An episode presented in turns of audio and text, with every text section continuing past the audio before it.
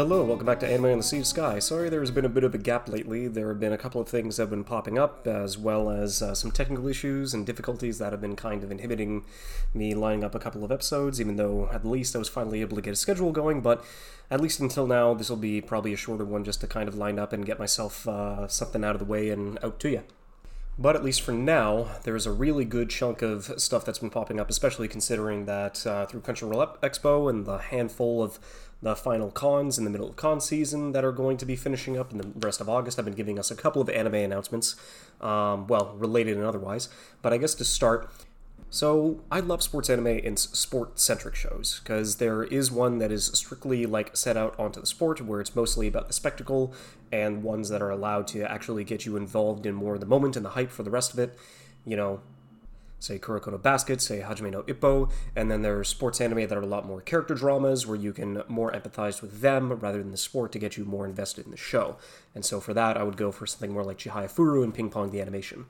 And the one that I have still not dipped my toes into just yet, which is finally going to be getting its final piece of the puzzle, its final addition to its animated series, now that the manga has already been done and completed, is Haikyuu.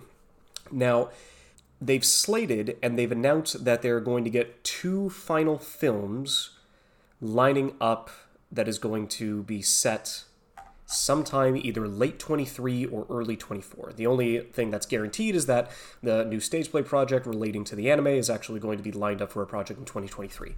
So it's definitely one of those where I don't know if it's more spectacle or if it's more character driven, and a lot of people say it's both, and a lot of them say it's their favorite uh, sports show of all time, anime wise.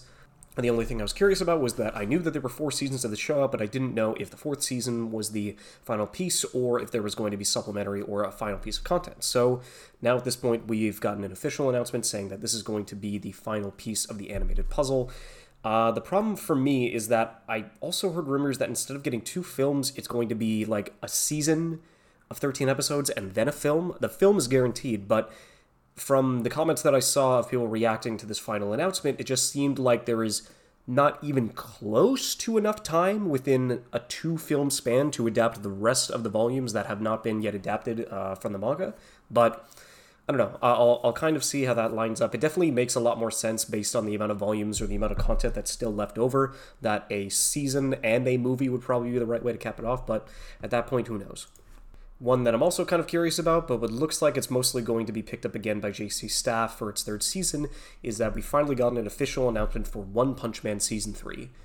So I've been really hyped as of late with the manga, considering that Garo and Saitama and the rest of the Class A and the Heroes Association have been in the middle of this conflict that has been just escalating to even grander and grander scales. With, you know, Murata just bringing his absolute gay game every single time that he ends up lining up a new chapter. And even to a point where the manga was going in a specific direction and I because it's it's already like uh, diverged from uh, like the original manga done by one, but there was an entirely different result and a different conflict that was going to be between Garo and Saitama that ended with a fantastic panel that looked like it was something from a Hitchhiker's Guide to the Galaxy, like just at the ends of the earth. But I don't know if it was due to backlash or if it was just something that Murata wanted to do on his own, and then he had something else lined up in mind. But at this point, he ended up diverging and changing the story again afterwards. And so I don't know how long, considering that it's been like four or five years that this one arc specifically inside of Murata's manga has actually been going on. And how much that's going to take, I would actually have to double check to see how many chapters actually lined up, because the chapters were definitely few and far between. It was either monthly or bi monthly. It was incredibly hype, especially with the most recent stuff that ended up in the climax during the fights. But whether or not the third season is going to be lining up and how far they actually get themselves into this adaptation is going to be curious. I know that it, more more likely it's just going to be JC Staff who's going to be bringing back their team and kind of doing the same thing that they did for One Punch Man season two, and that's going to be carrying over to the third, which is probably why this announcement isn't going to get as much hype as people were expecting, considering that this is going to be concluding Garo's Hero Hunter arc. But what essentially they're going to be lining up afterwards is that people just like me myself included just really jumped on to Madhouse's old team. And I definitely understand that there's not really much you can do. The anime industry has a lot of like working pieces, and time is always an issue, regardless of the studio that gets involved with whatever project. But yeah, it just like everybody says before, it's understandable. Like One Punch Man is a fantastic gateway to get things uh, open and bring people into the medium. But I would imagine there would there would be a couple of people disappointed as to what exactly happened with the second season and moving forward. With the panels that I've seen in Murata's art from from like the most recent arcs, I just don't think that JC Staff is going to be like up to snuff and actually going to be able to adapt it to its fullest potential, just like season one was able to do. And then I guess a more low key uh, second season adaptation is going to be Tsurune, uh, which was done by Kyoto Animation. And it's a small, like, low stakes series based on Japanese archery, and so not a lot really happened. It's fucking gorgeous because, of course, it is. It's Kyoto Animation, and they bring a lot of passion in all the projects that they work on, but it was definitely, like, one of the most middling ones because I didn't really connect too much with any of the characters. I did think that it provides a like fresh spin on a very traditional Japanese sport, but not a lot to take here in a plethora to like for the rest of uh, Kyoto Animation's works as a whole. So it's not necessarily one that I would recommend to people specifically, unless they were like, okay, so if you want a very very Japanese centric anime based on something that is more lined in tradition that also has a little bit of a sports edge, I would basically point them towards this or Chihaya Furu. But this for the shorter end, considering that I believe there's only been one season in a movie, where we're going to be getting a second season, and Furu, I believe, is now sitting on about 78 episodes. So that's a little bit more, but honestly, considering I believe Chihaya Furu's manga is recently coming to an end, which I haven't necessarily caught up on in about five or six years, even though I really enjoyed it and I completely adored the third season. So I'm just gonna I'm more curious to see what happens with Chihaya Furu and their team than it is about uh, this sport in particular. Now, in terms of studios as well, that I at least have a bit of a passionate stake towards, it's just that the only reason I would ever be giving Cyberpunk Edge Runner any kind of a chance or any part in the time of day, it's because it's being done by Studio Trigger. And at the very least, this is going to be bombastic, it's going to be dynamic. The action itself, I would imagine, is just going to be popping right out of the screen. And regardless, because at least what Cyberpunk even though I never did play it, all the things that I did hear about the game, besides the like riddling bugs and the like narrow minds inside of Night City, is just that there were still stories to be told in there, and the music and the atmosphere is something that was still able to be heavily rooted inside of its world, and it did a fantastic job bringing people into that as a whole. So, regardless, I guess, yeah, why exactly am I talking about it? Well, it officially got an announcement on its release date, and it's going to be popping out on US Netflix on September 13th. The fact that this is going to be something that is probably going to be a really interesting intro, because I would more call this um, something that will line up more uh, into the fall season than it does in the uh, summer season, considering how close it is going to be, like in between that transitionary period, because at least it's the last week of September and the first week of October that normally uh, the season start. And I'm pretty sure because it's Netflix, they should just dump it all out in one batch instead of doing it weekly.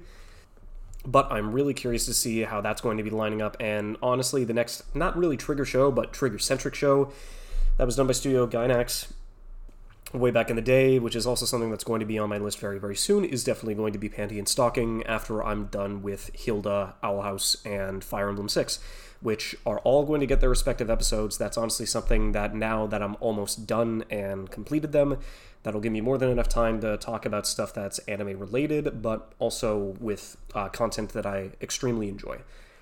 Now, a movie that I'm still hesitant on to go see, it's definitely one of those where it'll be fantastic with like a beer and a buddy because um, I don't know, it just definitely seems to be that kind of energy, especially with the energy that I saw out of Broly. But Dragon Ball Super, Superhero, which is, I don't know why they couldn't just combine those two titles, but you know what, it's Japan. Uh, it ended up getting the third highest grossing opening uh, for an anime film inside of North America. And so Dragon Ball Super ended up opening up with a weekend of 20 million And the only two movies to be ahead of that would have been Demon Slayer's first film, which had opened with 21. And the fact that this still holds the record, which definitely gives a perspective on how fucking big this was back in the day, is that the highest grossing opening of an anime film in North America was Pokemon, the first movie back in 1999. And I don't I can't tell if it's with inflation, but regardless, in that weekend it made 31 million US, which is absolutely insane. But to be fair, this definitely seems like those, even though I haven't necessarily caught up on the Boo saga in terms of Dragon Ball in general, those who are Gohan stands are definitely going to be apparently having a good time with this. And so I'm really curious to see if I actually am able to find the time. But this is definitely not going to be as limited a release as most whenever it comes to uh, shonen films or shonen anime films that get released out in the West. They definitely get more than enough time to shine and more than enough screenings over the course of like two to four weeks to actually have its own stay inside of the theaters. Which, in comparison to another movie that I ended up watching a couple of nights ago called Inu-Oh, that only got like five or six days. And when I say limited screenings, I mean like one screening, one or two screenings a day for five days over the course of the entire fucking country. And I'm like, God damn it. I understand not a lot of people know Masaki Yuasa. I would imagine the first time anybody heard of him or any of his projects was that when he made a splash on Netflix with Devilman Crybaby. I could totally see that being uh, people's first like introduction to him, and it would be incredibly off-putting based on not only his style but his hyperviolence and the kind of worlds that he tends to create.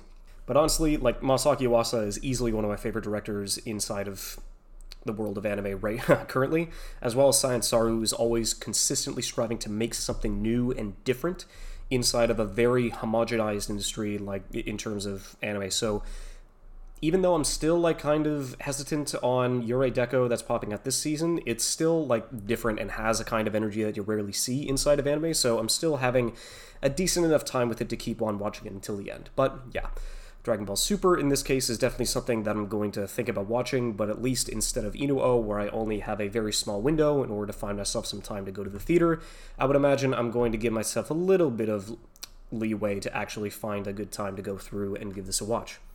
And then I guess the last movie that finally ended up getting an official date, which I believe I've talked about before, but is also something that I don't really yeah, it, it's kind of one that I'm not really like too hyped about. It's just interesting for the people that are involved inside the cast, and that's going to be Goodbye Don Glees.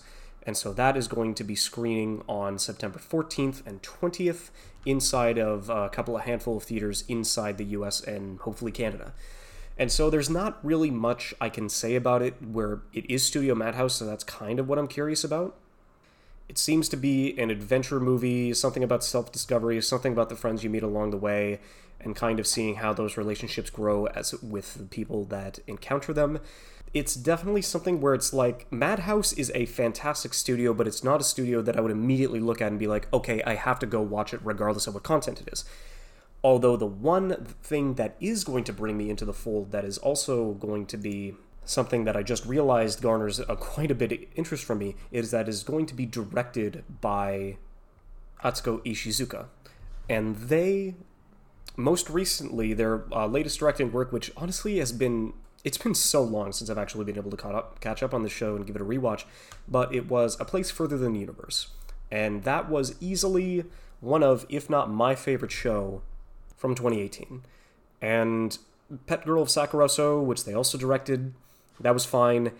Um, I watched No Game No Life, but Ishizuka ended up doing the movie adaptation, which was No Game No Life Zero, which I didn't go to see, considering that I've kind of like fallen off on that for a bit. But I'm kind of curious to see what Ishizuka is going to be able to bring to the table because not only are they going to be directing it, but they also pen the script. So they are going to be the front runner of this movie through and through, and I'm really curious to see that after all this time in between, how this movie is going to be lining up with their previous works. And I guess the more hilarious, uh, that something because at some point in time this year, either in November or December, uh, Yuru Camp is probably going to get its film uh, coming out west, considering with the popularity that it was able to garner. It ended up coming out in Japan either May or June. So definitely within a six month time frame, that should be more than enough of a turnaround for either GKIDS or Eleven Arts to get that out the door and have it the opportunity to distribute that worldwide.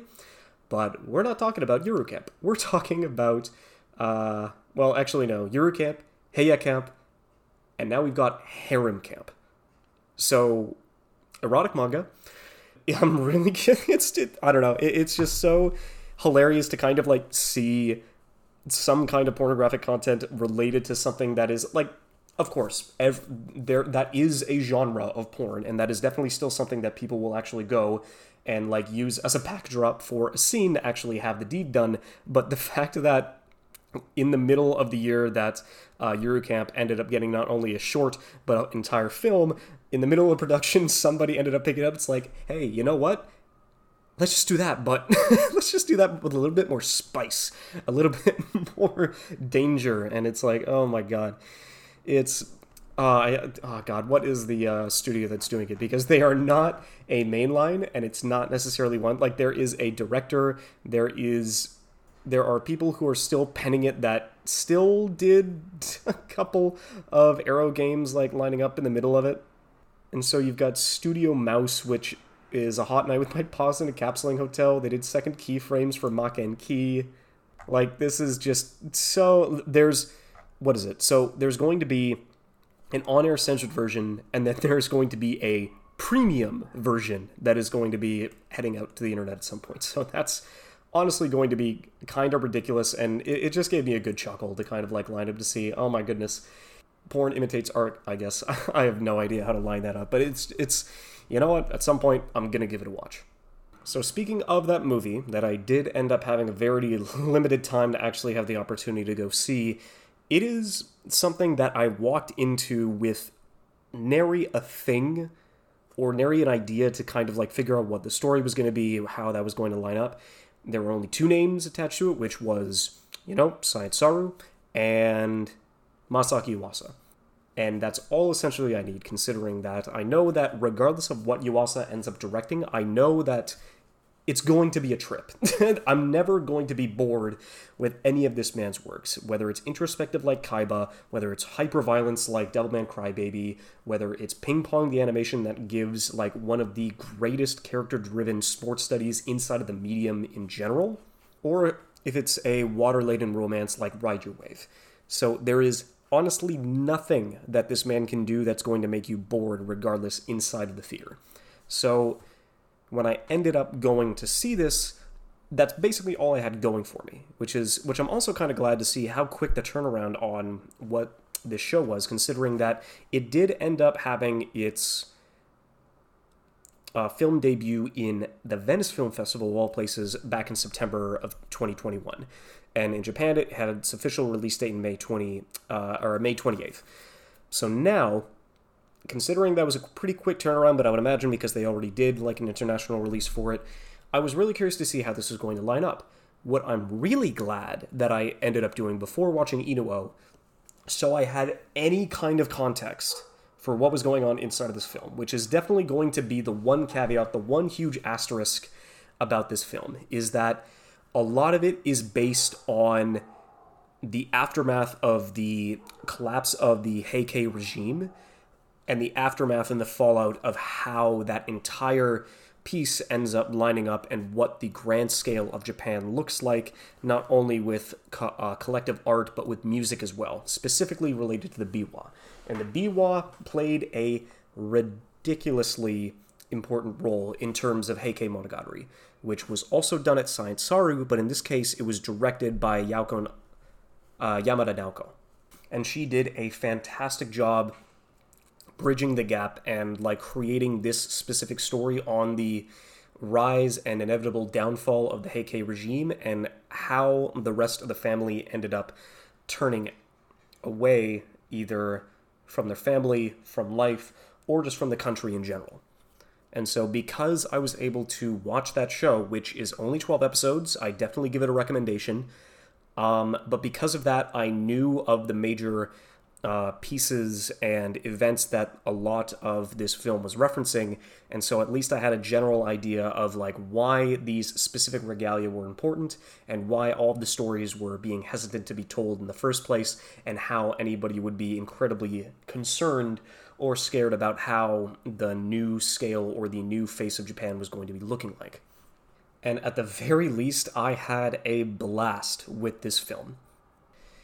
Like you have absolutely no idea what you're walking into, like especially with how ridiculously jarring the first couple of minutes in this film are. And so you see how the majority of the people have been living inside of this exile, how everybody has been adapting, and what the scope of the cultural arts, whether it's music or it's dance, and especially the control that the Genji, like the Heike before them, want to make things stable, want to make things monotonous, and they want it to be safe.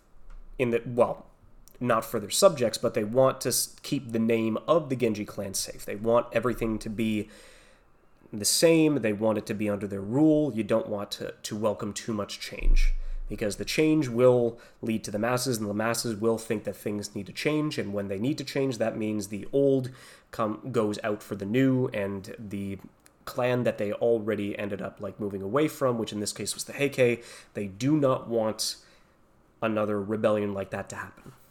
And so, for the first half of this film, it is kind of like a spiritual successor and a follow up to the Heike Monogatari, in the sense that we get to see how our two main characters are essentially growing up and living their lives, how one is cursed and one is blind, and considering that they're able to meet each other on equal terms, not well, not necessarily equal terms, but they're able to meet each other on level on a level field. So everybody that Inu-Oh has seen has just degraded him as a monster because he is. He's cursed, elongated limbs, always has to wear a mask because of how disfigured his face is. And so meeting somebody like Tomona, who is blind after an accident with a regalia happened to him when he was a young boy, that not only did that, but also killed his father and gave him a connection to the afterlife. In this case, he can just talk with him and just appreciate that, oh, you're a Biwa player? Yeah. Can you play it? Fucking course I can. And so their energies like just meld together in such a natural way. And so, of course, they become friends, um, or at least friends for the time. And they move for the rest of it, considering that Tomona continues to play the Biwa with this blind uh, troupe of uh, players that move across the country and Inu-Oh essentially just still continues to try and dance and live up to uh, the troupe that he's been a part of, considering that the troupe um, is his father and how he runs it, and that it has been slowly and slowly just losing traction and being faded into obscurity. And then the halfway point hits inside of this film, and it turns into a fucking live aid concert. like it, it seemed like Masaki Yuasa what was seeing the production behind the scenes of the Heike Monogatari and seeing what everybody was drawing and how the story was lining out and, and having conversations with uh, Yamada Naoko and kind of seeing how that goes. And then just one night, I would imagine after one drunk stupor, he watches the entire Live Aid concert all the way through. And just that idea, I could totally imagine just popping into his head being like, okay, I'm, i need to go to the producers with this. How about we make a spiritual successor to Heike Monogatari, but then it's going to be basically a rock opera for the other half of it.